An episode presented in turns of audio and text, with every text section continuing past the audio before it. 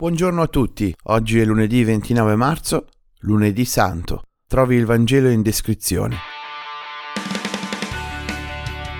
Sei giorni dalla Pasqua, quindi il lunedì della settimana santa, Gesù si reca a Betania dai suoi amici Marta, Maria e Lazzaro, proprio quel famoso Lazzaro che ha resuscitato. Sono gli amici più cari di Gesù e da questa cena fra amici comincia il cammino di passione di Gesù, il cammino in cui lui ci mostra quando la vita è passione. Dicevo ieri che anche le privazioni di questo tempo nella liturgia possono aiutarci a capire meglio i doni di Dio a cui ci siamo forse abituati. Anche questa semplice cena fra amici cari quanto mi fa effetto e ne capisco la bellezza e il motivo per cui è da lì che Gesù comincia, proprio adesso in cui sono tanti mesi da quando non facciamo più una cena come si deve con i nostri amici. Maria unge i piedi di Gesù con preziosissimo olio essenziale di nardo. Giuda obietta, vendendolo se ne sarebbero ottenuti 300 denari per aiutare i poveri. 300 denari, cioè quasi un anno di stipendio. È probabilmente una cifra assurda, anche se quel tipo di olio era molto prezioso. Sicuramente uno spreco, una quantità spropositata di qualcosa di prezioso che normalmente si centellina.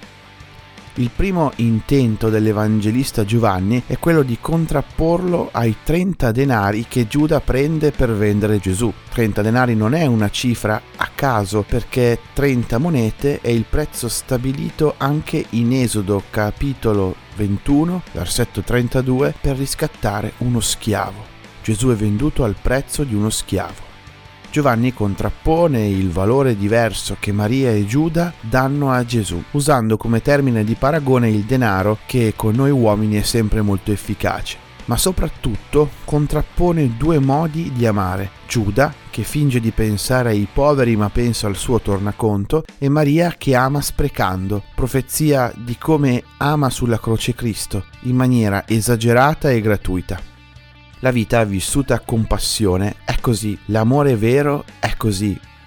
In questa settimana, dicevamo ieri, siamo invitati a guardare alle cose decisive per la nostra vita.